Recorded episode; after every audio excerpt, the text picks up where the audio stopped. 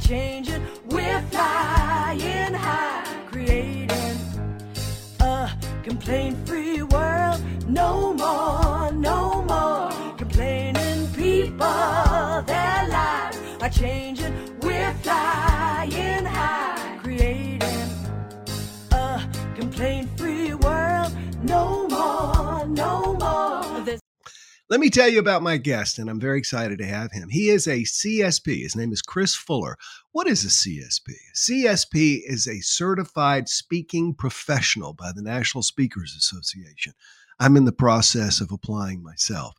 He's an award winning international leadership speaker, author, and consultant with over 25 years of experience in many aspects of business and organizational effectiveness including leadership development, culture, strategy, sales, EQ, emotional intelligence, and team effectiveness. He's the president CEO of Right Path Resources and Influence Leadership, organizations he- focused on helping org- other organizations. Sorry, Chris. Chris is the president and CEO of Right Path Resources and Influence Leadership organizations focused on helping other organizations build engage leader, leaders, integrate high performing teams, and create inspired cultures. He has written several books I Iditarod Leadership, Unleashing the Power of the Team, Inspired Leadership, a proven path to removing uh, to remarkable results as well. Well, I could go. His bio is so long, I could spend the entire time reading it. Otherwise, let's just uh, welcome him. Everybody say hi to Chris. Nice to have you here, Chris. Good to see you. Hey, good morning. Where are you? I am uh, north of Atlanta, Georgia, in uh, Suwanee, Georgia. I know where Suwanee, Georgia is. I sold Yellow Pages, Yellow Page advertising for years in Jasper, Georgia, Dalton, Georgia, Okay. Canton, Georgia. Yeah. So a little Yeah. bit everywhere. Yeah, when we bought Right Path, we moved from Fort Worth to uh, Atlanta or the Suwanee area, and so uh, so now we're we're instead of being Dallas Fort Worth based, we're Atlanta based. Good for you. Well, Atlanta's a wonderful city. Both my brothers live there at, times in their life. I want to jump right in, and I hope you don't mind because you sent me some information, but you mentioned in there emotional intelligence. Yeah, And I really know almost nothing about it, even though before my mother passed, she got huge into it, was reading books, et cetera, et cetera. And I never fully got it. I do know that we tend to measure people by their IQ. So help me help us understand what is emotional intelligence and how does it impact our lives? So as we've um, really as we've surveyed tens of thousands of people within our workshops and seminars, you know, when we talk about the greatest leaders or the greatest teammate or the greatest coworkers that they've ever dealt with, you know, they'll list whatever that is, but it falls under the umbrella of this emotional intelligence. So whether it's listening or awareness or connectedness or you know any of those particular pieces where we would describe it it really falls under this umbrella of emotional intelligence. And the the emotional intelligence is really this this delta between stimuli and response that allows exactly what you talk about about this complaint free about being that having that right attitude. Well the stimuli that hits you and and essentially your neuropaths your synapses will take that information will lens and filter that information and then feed you a response. And the emotional intelligence uh, is that gap between stimuli and response where you get to choose will i complain or will i uh, express a positive attitude? Will i connect or will i derail in this situation? So impulse control situational awareness and then awareness really of even others and social awareness and then going further into the relationship management so at the end of the day emotional intelligence is the ability to own your emotions own the situations and for us that's really that's what leadership is about at the end of the day I'm going to put a thin slice on this. Are there emotionally intelligent, innately? There are people who are born intellectually intelligent, and there are people who are born intellectually not intelligent. Is that true for EQ, or is it as m- more socialization, or how, how does that a person's level of emotional intelligence get set in their life? Yeah, so um, a lot of of your initial emotional intelligence is um, is uh, you know it's kind of an it's an interesting question because I think that your you know your early years, your formative years, your family of origin, and your wiring have an impact on it. Um, and so I would say that there are people born into some better situations than other people are born into. But really, as we look at people, there's no way that you can say circumstances determine someone's emotional intelligence. You can have better circumstances and have a, a lousy attitude, and you can have uh, terrible circumstances and have a great attitude or perspective. So I think that while your early formative years and your behavioral wiring does have an impact on it, uh, this emotional intelligence is certainly something that is chosen and so, certainly something that's developed more than it is just innate. You may have people that are that are more enthusiastic in their wiring, more social, more verbal. You may have them that are more generalist and so there are some behavioral components that I would say would fit into that innate piece. But the vast majority of us, the the the beauty of it is that we get to choose our emotional intelligence instead of be a victim of the impulse control. Let me reintroduce you. This is Chris Fuller. You can find out more about him at rightpath.com. We're talking about EQ, we're talking about leadership. And as I always like to mention, a lot of my former speaking clients watch these jump starts. So be sure and check out Chris. Is so the EQ or the emotional intelligence is something we should aspire to improve. Is there a there there? Is there a point where we get fo- finally just emotionally intelligent, or is it always something we're seeking to improve? Yeah, I think there's always going to be situations that get the better of us. That's called being triggered, right? Or the the emotional or amygdala hi- hijack. So there's always going to be situations that are naturally maybe easier for you to be emotionally intelligent in, and there's going to be situations and circumstances where you have to work on those. And for whatever reason, they may tend to trigger you uh, more often or more intensely than other situations. So we always have an opportunity every day that we get up to choose, again, you know, like you talk about, choosing the attitude, choosing to complain or choosing to be uh, grateful and then so with what are those situations we we we find ourselves in and can we overcome those circumstances easier or more difficultly and then again that's where that's really where we we focus is to leverage um, all those situations to be able to to get to that best state. The the the thing that it's coming to me about this is that it's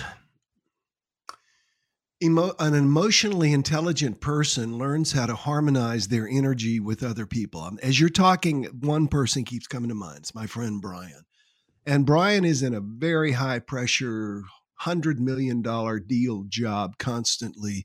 And he'll tell me sometimes about how other people will slide off the rails emotionally. And he's like, and so I just, you know, did this or I presented it that way. And inside I'm going, I don't know how you even do that. Are there tools and, and recommended ways for us to become more intelligent. I'm, I'm thinking, and I'm, you comment on this, but I'm thinking that watching negative things on Reddit, TikTok, uh, doom scrolling through Facebook, etc., of people complaining and being upset, would it would seem like it would drain me and lower my emotional intelligence. So, are there things we can do and things that detract from being emotionally intelligent? Yeah, one of the key pieces is to have uh, emotional um, hygiene, mental hygiene, and also to to, to monitor our sleep and our, our physiologicals. If you are malnourished, if you are sleep deprived, then essentially when you're physically drained, mentally drained, there's no way to be emotionally resilient. So some of the components around emotional resilience are self-care and that's going to to be some of the precedents to help us be as emotionally um, clean as possible. And then certainly working on those situations as you know through years of sales you know there's a lot of people that get emotionally hijacked in, in what is either um, call reluctance um, or you know really that fear of closing the sale fear of, of trying to bring to that. And that's when that emotional hijack can occur.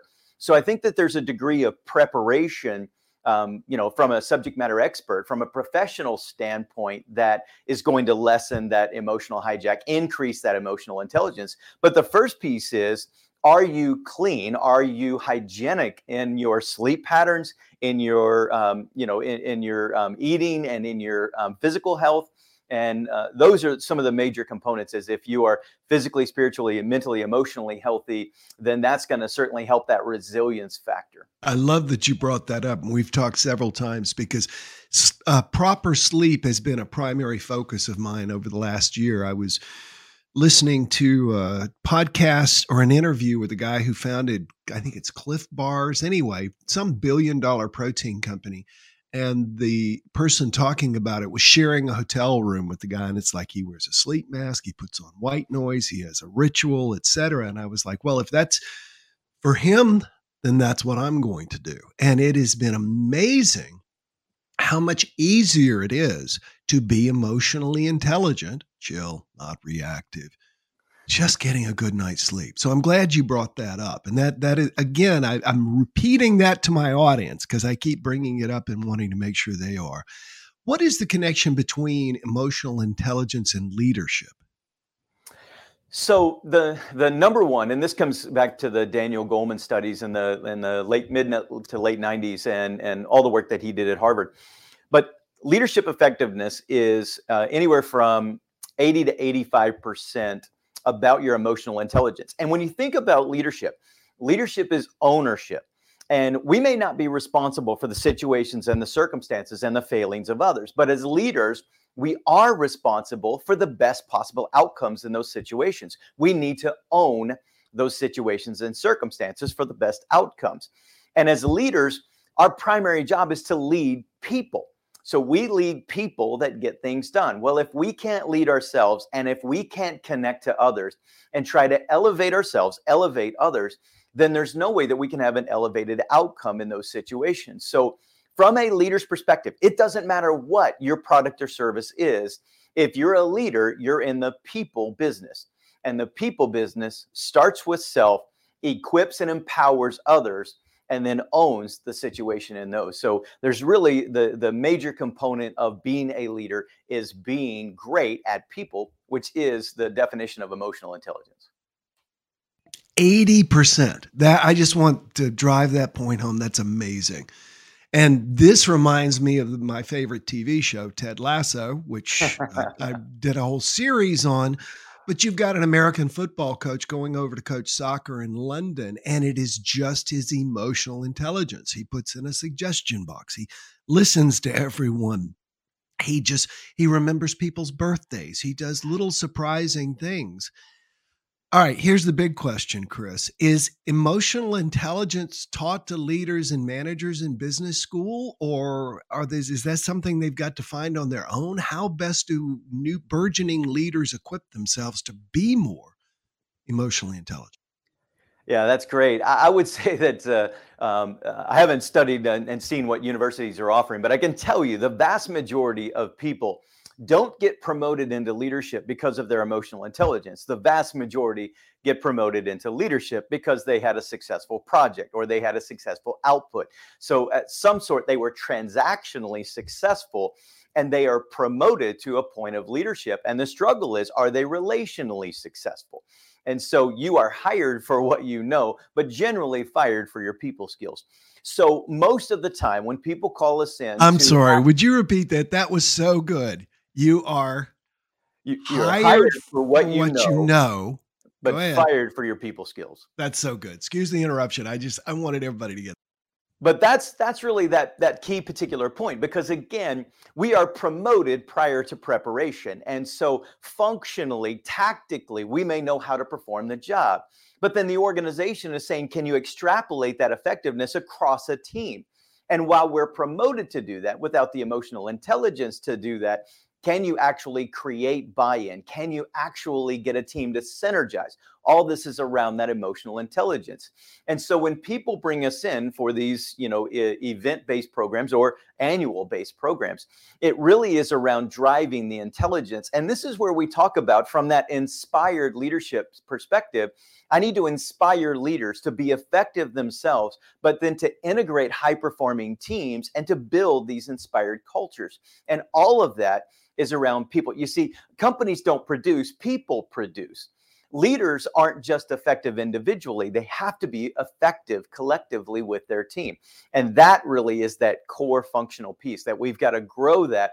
And the beauty about emotional intelligence is just focusing in on it will cause your emotional intelligence to grow. You'll pay attention to that. And in that, you know that sort of you know the the term's called reticular activator it's it's as you're looking at it then the the awareness in and of itself can drive a better response in those circumstances yeah, the uh, reticular activating system. I always think of that idea of you're standing in a party and there's groups of people talking, but somebody says, Will, and then all of a sudden your mind focuses on them having said my name, you know, or Chris or whatever. And it is that as much awareness, I think, uh, that, that drives it forward as the desire to. Something yeah. you just said makes me. I was in radio advertising sales for decades, and many times the very top salesperson would be made the sales manager. Now, that yeah. is a person who is good working one on one, and as you say, picking up the phone, closing. But they've been competing. That person has been competing with us for five years, and now all of a sudden they're supposed to inspire us. And that is, I just didn't see it working. And so this idea that we need to uh, we're hiring an, another employee right now and my daughter who's my business manager was like we have to just like the person first and foremost. We have to really like them. So i think we think in leadership and in business so much about numbers and performance and everything and yet what i'm hearing you say it, it is the glue that brings it all together is the human connection, and that is emotional intelligence. Am I oversimplifying this or am I understanding? No, I'm I'm right there with you. Again, there is a weighted balance. It is IQ and EQ. You know, um, growing up in Texas, so let me let me drop some Texas vernacular on you. Um, IQ. If you're the smartest person in the room, but the backside of a mule, am I going to follow?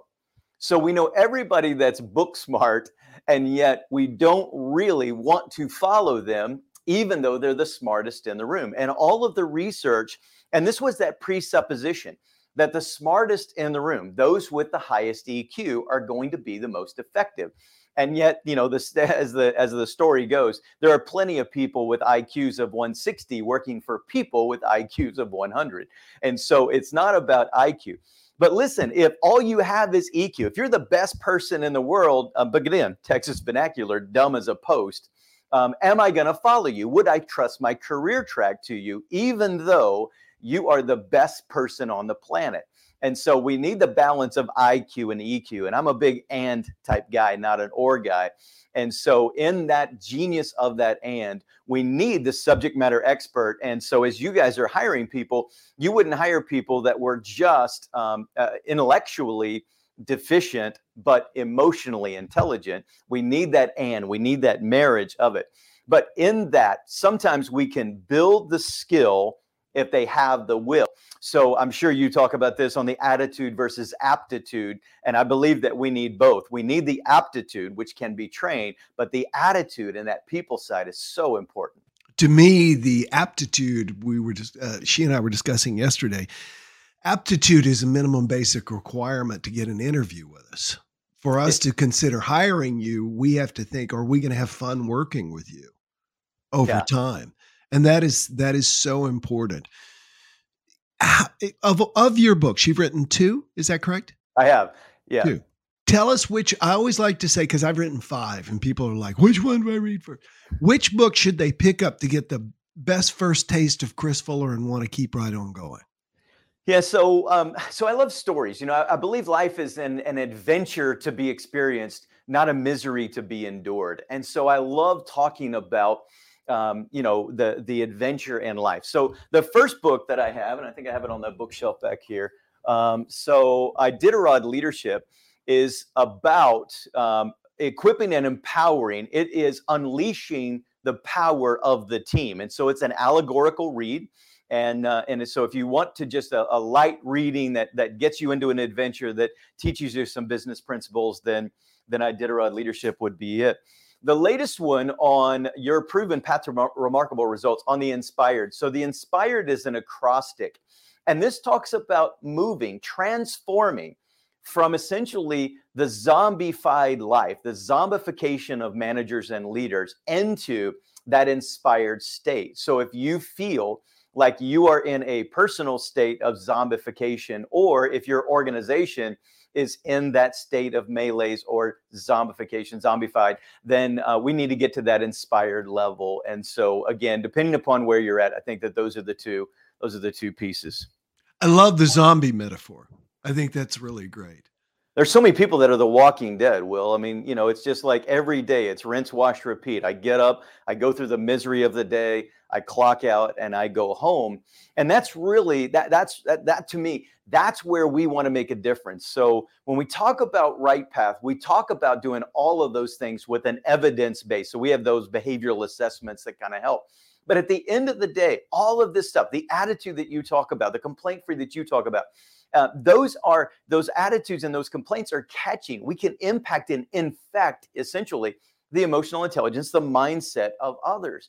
And so imagine how many people go home at night with less capacity for those that matter most. And how do we build leaders and organizations and teams that allow people to go home with more energy, more capacity, more availability for those that matter most instead of being diminished when they walk in that front door. That's hmm. really our passion and our heart at uh, Right Path. Dude, that is wonderful aspiration because it never quite hit me until you put it so succinctly. We spend most of our time working, and in most people's cases, it is an exhausting and exasperating experience. Uh, and then, as you say, they go home and then they don't understand why they're having trouble with their wife, their kids, their lives, etc. Wow, it's it's, it's like a, a linchpin. It really making that change. Chris, this has been great. Everybody check out Chris at rightpath.com. That's www.rightpath.com. Couple of wonderful books. I think the Iditarod would be so fun. It looks like a nice quick read. So check out these books and more. And remember, our song of the day, here we go. Alexa, play Roar by Katy Perry. Y'all enjoy today. I'll see you Monday. Happy Easter.